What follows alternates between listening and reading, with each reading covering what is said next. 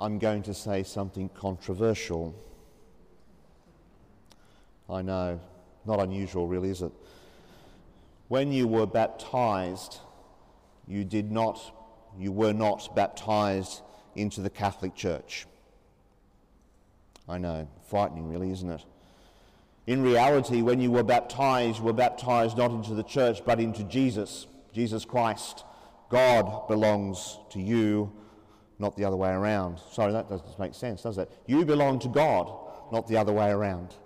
As we hear in our second reading from Paul's letter to the Corinthians, it's so easy to be tempted to fall into this camp or that camp whether you're a supporter of Francis or Benedict, whether you read EWTN or you read Commonweal magazine, it's all nothing when compared to the ultimate reality that we are baptized into Christ and therefore we belong to Him. We are Christ's temple, we are Christ's body, we are indeed Christ's church. If we start to think that anything else is important, we fundamentally miss the point that when we are baptized, we are become one with Christ, and everything else flows from that. It's not about which teacher we believe, or which pope we follow, or which magazine we read, but how much are we committed to the gospel of Jesus Christ, the one who came to save us, the one who has saved us, and who has invited us to share his mission because we share his baptism. That's the reality that we celebrate every time we come here.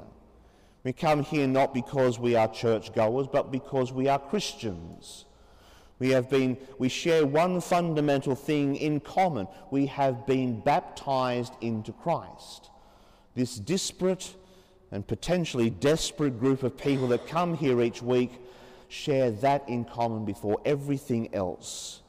And everything else flows from what we share in common. So when we come here, we come here not divided but united by something profound, something that changes who we are, changes our relationship with God and with each other. And so we should celebrate that and not seek to do anything that divides that, because division is the work of the evil one, particularly when it divides brothers and sisters who share something so profound as having been baptized into Christ.